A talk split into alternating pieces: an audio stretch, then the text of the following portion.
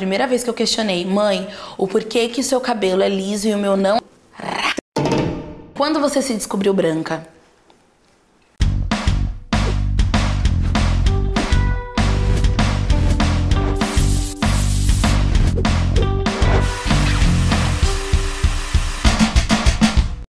Yeah!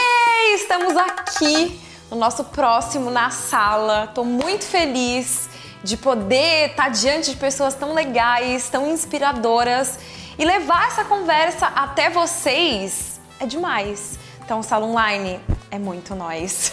e hoje eu tô com uma convidada, é sério. Olha, quando toda vez que eu venho fazer, né, o papo cabelo na sala, eu recebo da, da equipe uma descrição assim detalhada. A sua tinha mais ou menos 832 páginas. Então, eu não vou te apresentar porque eu acho que ninguém vai fazer isso melhor que você mesma. Ana Paula Chongani, por favor, quem é você? Nossa, que pergunta. Eu sou muitas coisas. Ótimo, então me conta quem é você. Mas eu sou principalmente empresária, tenho um Hum. ateliê de moda, sou criadora de conteúdo e mais um monte de complexidade que a gente vai descobrir nessa conversa. Maravilhosa, maravilhosa. Eu escolhi a moda, a comunicação e a beleza pra falar sobre questões tão importantes e principalmente pra reafirmar minha existência no mundo, sabe? Aff, que maravilhosa! Meu Deus! Já quero ser sua amiga! Olha, me fala uma coisa. O que é ser uma mulher negra hoje no Brasil? É complicado, é complexo. E quando eu digo complexo, eu gosto dessa palavra complexo porque tem coisas muito maravilhosas e coisas muito difíceis.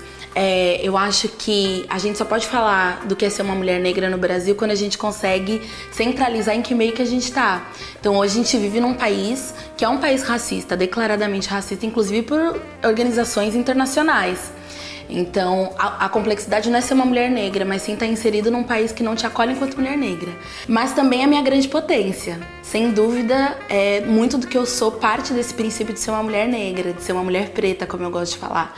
Então, pra mim é difícil, mas é a minha grande potência. É o que me trouxe aqui hoje, é o que me leva pra tantos lugares, é o que me abre possibilidade de diálogo. E poderia não ser, né? Poderia e poderá. Eu tenho fé. Eu sou uma pessoa que tô na esperança. Eu acredito. E por isso que eu dialogo tanto. E também é sempre bom lembrar que tá melhor. Porque, como ia dizem, nossos passos vêm de longe, né? Eu não começou agora, nem na minha geração. Tem mulher e homens pretos fazendo para que a gente tenha um mundo melhor desde que o Brasil é Brasil. Eu falo que no meu canal faço conversas gostosinhas com papo cabeça. Maravilhosa. Meu jeito foi o jeito que eu encontrei de principalmente trazer pessoas pra perto, pra conversar, pra dialogar. O ponto de virada foi quando eu disse pras pessoas: todo mundo tem um BOzinho no coração pra resolver. Eu também Verdade, tenho, é você verdade, tem, todo é mundo verdade, aqui, é todo mundo tem um BOzinho pra resolver. Então é mais fácil a gente começar a apresentar nossos BOzinhos pra conseguir resolver do que ficar só vendo o BOzinho do outro. E aí quando eu comecei a abrir os meus BOzinhos, as pessoas começaram a abrir os seus e aí a gente consegue dialogar. E aí tem troca. É claro, não tô dizendo pra você que não existe racismo na internet, não existe racismo no Brasil e nem que eu não sou atingida é, por esse contexto. Sou bastante, todos os dias. A internet proporcionou que a gente visse que esse tal racismo velado, que todo mundo fala que não, de velado não tem nada, aparecesse. Quando acontecem uns casos assim de racismo, eu juro pra você, Carol, que eu falo assim. Era disso que eu tava falando. Aqui, ó. Pronto! Maravilhosa. Qual é o maior BO do seu coração hoje? Olha, eu tenho vários, várias coisas que eu venho repensando, assim. Eu acho que eu venho repensando muito é, sobre o lance do colorismo, de eu me entender enquanto uma mulher preta, não como uma mulher escura, de eu entender que eu tenho. explica isso melhor. Explico. A gente hoje no Brasil, a gente tem uma questão que chama pigmentocracia, o colorismo, pode escolher o nome. Tá. Que as pessoas mais escuras, elas sofrem mais racismos do que as pessoas mais claras. Sofrem racismos diferentes, Tá. mas as opressões são maiores socialmente falando quando as pessoas são mais escuras. Então, por exemplo, quando a gente chega num espaço e tem várias mulheres negras, mas nenhuma delas são escuras como eu, É um problema que a gente tem que se pensar. Quando a gente vê vários cabelos cacheados, mas nenhuma tem cabelos crespos, também. Então, dentro da negritude, há também uma escolha pelas peles mais claras, pelos cabelos menos crespos e tudo mais. E isso não é uma escolha entre negros, tá? É uma escolha social, principalmente do outro, principalmente de quem escolhe essas pessoas. É, então, me entender enquanto uma pessoa preta, escura, de pele retinta, de cabelos crespos, endredados, no meu caso, cabelo natural, mas endredado, foi um processo novo que eu aprendi já, inclusive, na internet. Por isso que hoje eu falo, eu sou preta, não sou negra. Como um demarcador histórico mesmo, como um demarcador de consciência de que eu sou escura e que pessoas escuras como eu precisam ser contempladas em todas as áreas. Aí eu te faço uma pergunta. Vai. Tá preparada? Não sei. eu já tô aqui, ó. Eu não tenho vergonha nenhuma de te, de te perguntar as coisas. Não, fica à vontade, é, nem eu. Por exemplo, para você, que você se considera uma mulher preta, se eu te chamar de negra, eu, eu tô sendo errada? Não. Tudo bem? Tudo bem. Tá. Eu falar preta é só um demarcador mesmo, assim, é só para dizer que eu tô repensando sobre isso. Tá. Mas é importante lembrar que pelo IBGE não existe a palavra negra. Ou você é preta, ou você é parda, ou você é branca, ou vermelho, ou amarelo. Então ser preto não é um problema. O problema é quando a gente torna esse termo pejorativo. Porque até, até, até um tempo atrás, se você falasse preto, a pessoa né? Não, não, Até hoje, se for de forma pejorativa. Mas, há, mas é isso, né? Há uma evolução na, nos debates. Por exemplo, você é branca? Da cor branca do papel? Não. Eu também não sou preta, da cor preta, igual a minha roupa. É verdade. Mas qual, se não há problema ser branco, por que, que tem que ter problema de ser preto? Não tem problema. É exatamente essa lógica da desconstrução que a gente tenta propor, entendeu? E com, como conversar sobre isso é maravilhoso. É né? maravilhoso. Te dá, te dá bagagem para você entender melhor. Mas tá, o que, que você ia me perguntar que eu te interrompi? Olha, eu ia te perguntar várias coisas. A primeira pergunta que eu ia te fazer é isso, assim, pra gente pensar um pouco sobre o colorismo, uhum. pensa nas mulheres negras que você conhece. Tá. E aí pensa quantas delas são escuras como eu, por exemplo. Uhum. Quantas delas, quantas mulheres, por exemplo, na televisão você conhece que tem a pele preta, escura, ou tem cabelo crespo, natural, ou cabelo curto, por exemplo. Você vai ver quando você vai fazendo esse exercício, a sua margem vai diminuindo, ou mais, porque eu gosto muito de falar de afetividade, de carinho, de amizade, principalmente de amizade. Quantas pessoas ao seu redor são mulheres pretas? São essas reflexões que a gente tem que fazer todos os dias, não só com a negritude, mas com todas as diferenças. Sim. Eu também tenho que fazer com, trans, com, com, mulheres trans, por exemplo, uhum. com mulheres gordas, que uhum. a gente também tem que pensar nisso, ou com pessoas deficientes. Ter ao nosso redor diversidade. A gente não pode falar sobre diversidade se a gente não aplicar isso no nosso dia a dia. Sim. Se não faz parte da nossa vida real, né? Em algum momento da sua vida, mesmo que tenha sido na infância, você já quis não ser você? Olha, eu já. É? É, porque tem, dia, tem, tem dias piores que outros, tem dias melhores que outros, assim. Tem dia que tudo que você quer, Carol, é existir, sabe? E aí, às vezes, a vida não te deixa. Por exemplo, pensar sobre racismo para mim é importante. Eu preciso falar sobre isso porque eu quero mudança. Uhum. Mas não é divertido. Então tem dia que, por exemplo, eu só quero me divertir. Mas aí às vezes o racismo não deixa. Eu acho que nesses dias eu talvez não queira ser eu. Qual foi a maior discriminação que você já sofreu, assim? Você lembra? Você deve lembrar. Mas alguma coisa que marcou tua vida e você falou... Olha, poderia te trazer uma lista, mas assim... Hum, das mais antigas, eu acho que foi primeiro dia de aula, primeira série, e chamou Ana, né? Então, primeira criança da turma da, do abecedário, do abecedário é, a recolher os cadernos para professor e um dos colegas não me deu o caderno que disse que minha pele ia sujar. E aí é bom esse fato porque a gente percebe como que o racismo é estrutural e estruturante que a gente fala, que crianças pequenininhas já reproduzem. Uhum. Ela tinha, eu, se eu tinha sete, esta criança também tinha sete. E ela já reproduz o racismo que a gente vive. E para falar dos mais recentes, hum, eu diria, por exemplo, a invisibilidade. Ser invisível é um processo de racismo. Mas como você pode ser invisível? Não! Na verdade, falei errado. Não é ser invisível, mas ser invisibilizada. Que são coisas diferentes. Eu não sou, eu não sou invisível. Definitivamente não. Você é um acontecimento. né? É, mas assim, de você chegar e não ser ouvida, de você não ter possibilidade de fala. Eu tenho uma pira, Carol, que eu falo assim, eu quero existir. Para além de resistir, eu quero existir. E existir é poder ser, é poder errar. Existir é poder falar, é poder estar. Quando a gente existe, é, a gente faz a diferença, né? Mas existir parece um processo simples. Não é. Não é. Não é. Não você é. precisa poder existir. E eu quero existir, quero estar em todos os lugares. Você já existe. Quero falar de todas as coisas. Você já existe aqui, ó. Pelo menos pra mim, você No já meu tá coração, né? A gente tava conversando sobre esse primeiro momento que você sentiu, né? O preconceito e tal, quando você era criança. Então, é, acho que é mais do que óbvio que uma, uma, criança negra, uma menina negra, um menino negro precisa passar por um processo durante a sua criação para crescer mais forte, né? Como? É, como é que. Claro, né? Uma coisa é o pai, a mãe, a família que o cerca, mas como eu como eu, o que, que eu posso fazer nisso? Eu posso, eu tenho que, né? O que, que eu faço? Me ajuda! Que que... Não, a sua pergunta é a melhor pergunta que você podia fazer, assim.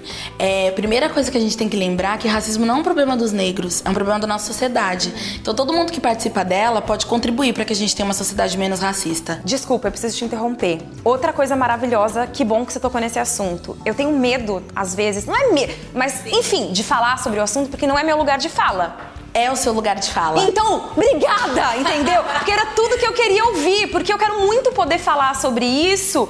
Só que eu, eu, nunca sofri preconceito por ser negra, porque eu não sou negra. Então, eu não me vejo no direito, sabe? Então tá, então tá, vai. A gente tem várias coisas para falar. Meu Deus, esse vai, vídeo tá vai, incrível. Vai. Vamos lá, gente. Calma, uma coisa de cada vez. Racismo não é um problema dos negros, é um problema da nossa sociedade. E tá mais do que na hora das pessoas não negras participarem desse debate.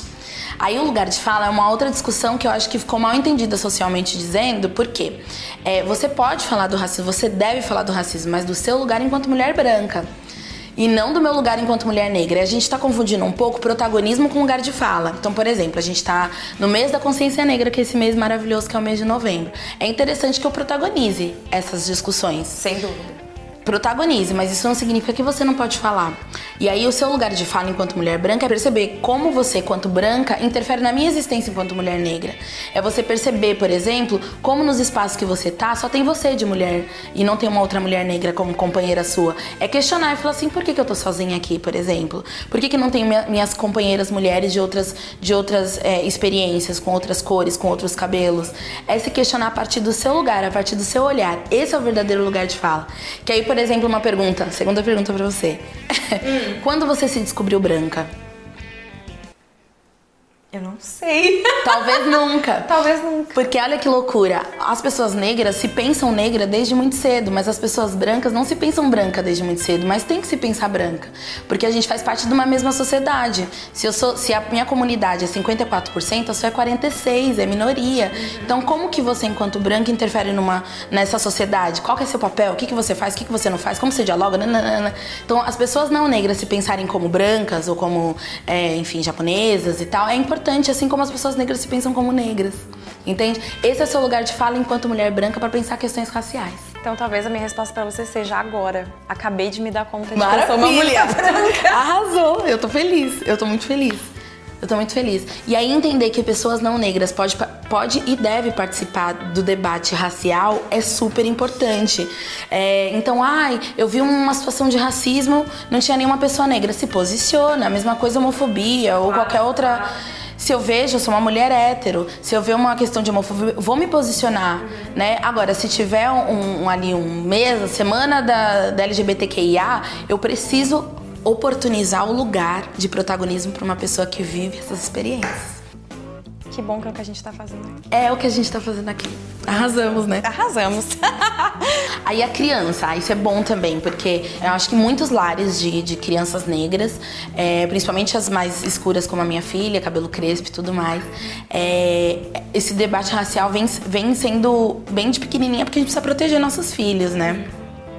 Mas para outras pessoas, eu acho que é legal também trazer as diferenças. Não somos todos iguais. Somos todos diferentes. E as crianças percebem isso desde muito novo. Então, apresentar as diferenças é importante. Mais do que isso, convívio.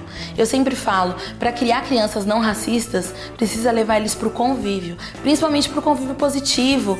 Leva eles para lugares onde eles vão encontrar a diferença. Não adianta só falar, dialogar, porque a criança sabe. Ah, por que, que minha mãe está falando que isso é bonito se ela não tem nenhum amigo negro? É. Exatamente. Ou não então, é bonito. Exatamente. Ou então, se é, ela não se sente. Eu sei que minha mãe não se sente bonita. Se eu vejo minha mãe reclamando. E eu acho que é, é o, mesmo, é o mesmo pensamento de várias outras questões, Sim. né? Primeira vez que eu questionei, mãe, o porquê que o seu cabelo é liso e o meu não, ela falou, gata, só um momento. Transição agora. Transição agora. E o que você acha desse momento do mundo que a gente está vivendo em relação à transição capilar? Nunca se falou tanto sobre isso, nunca se compreendeu tanto sobre isso. A gente tá aqui, né, junto com uma marca que, cara, abraça totalmente o assunto. Você acha que isso é uma forma de da mulher negra, da mulher preta, enfim, se aceitar mais, aceitar quem ela é? Que que que, que, que conta aí? Ai.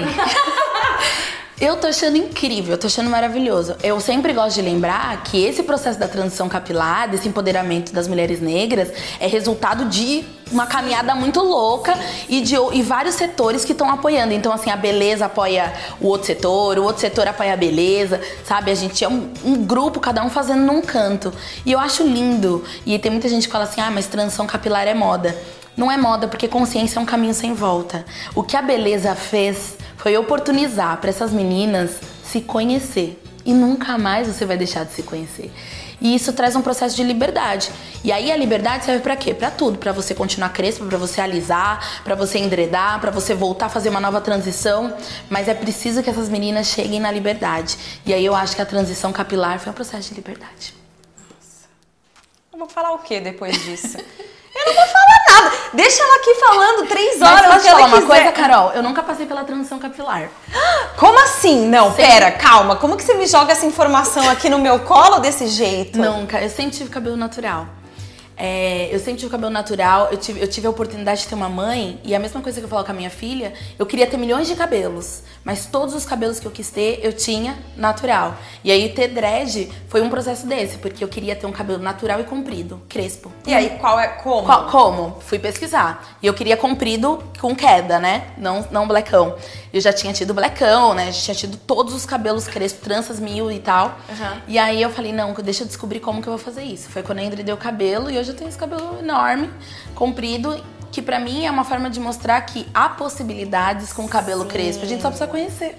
Olha, dentro desse, desse mundo todo, né, que você vive hoje, então criando conteúdo, falando sobre o assunto e tal, você acha que de alguma forma isso é, blinda as pessoas para que o racismo não chegue em você ou ao contrário? Ao contrário. A gente tá mais exposta, sem dúvida. A gente acessa novos lugares, a gente conhece novas pessoas, a gente sai das nossas bolhas, explode as nossas bolhas, mas também te prepara. Eu me sinto hoje uma mulher mais preparada, porque eu, eu, eu vivo e convivo com racismo há 30 anos, desde quando eu nasci.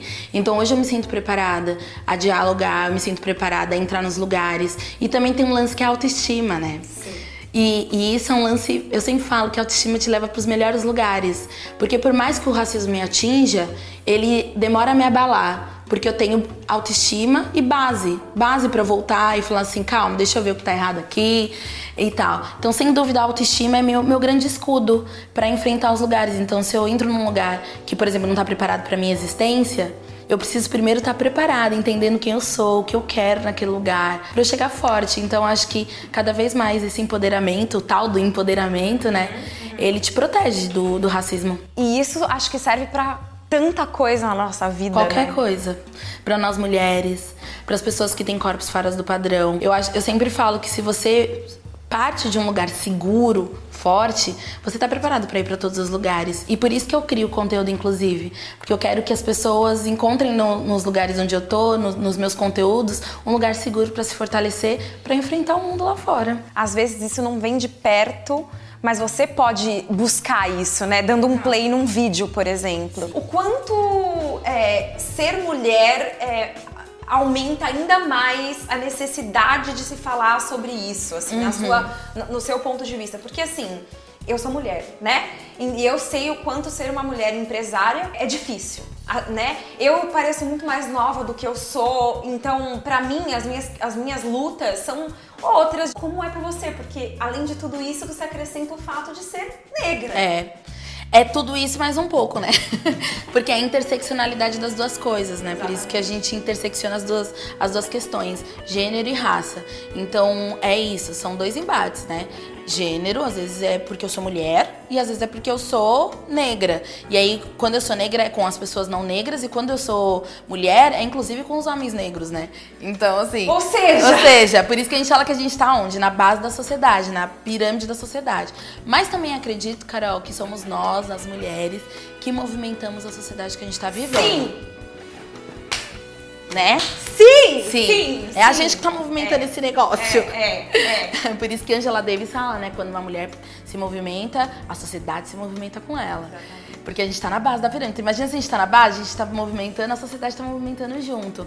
É, e aí tem uma coisa boa. Primeiro que é isso que você falou. Quando você faz o recorte de gênero, a gente ganha aliadas. Que são as mulheres não negras. São as mulheres negras com as mulheres brancas, com as mulheres... Mulheres. São mulheres. E muitas vezes, ter... é, esse, o gênero feminino junto com a minha negritude me aproxima de muitas pessoas, que são essas mulheres, entendeu? E aí ser negra também me aproxima dos homens negros. Então, do- tudo tem Você dois tá lados. ali- você tá ali pronta pra. Pra né? fazer aliados Exatamente, também. E eu exatamente. acredito muito nos aliados, tanto nos homens negros quanto nas mulheres brancas. E aí, último exercício. Tá. Vou falar pra vocês, que é esse exercício mesmo de você parar pra pensar quem são as pessoas que estão ao seu redor. Pensa que a gente vive num país que 54% da população é preta, é negra. Logo, se no seu ao redor não tiver refletido essa mesma proporção, essa mesma proporcionalidade, alguma coisa tá errada, inclusive não tá te circulando. Você precisa mudar, nem que seja o seu próprio mundo, pra gente ter todo mundo um mundo melhor. Promete que você nunca vai parar.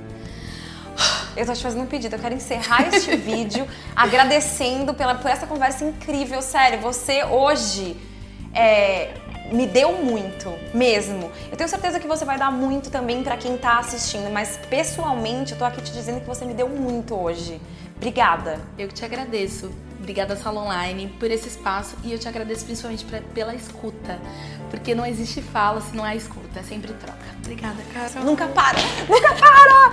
Se você gostou desse vídeo, não esquece de se inscrever aqui no canal da Sala Online, deixar seu like, comenta, vamos comentar aqui, fazer uma rede de, de comentários e apoio, né? É. A gente precisa disso. Não esquece de ativar o sininho também para receber as notificações sempre que tiver vídeo novo. Um beijo e até o próximo. Tá? Olá pessoal, tudo bem? Oi, gente, tudo bem? Para você de olho aí na programação da sala online, não esquece de clicar aqui e conhecer o nosso quadro, né, Carol? SOS Mitos, gerente de venda Mitos e Verdades sobre o cabelo. Tá incrível. Vem dar uma olhada.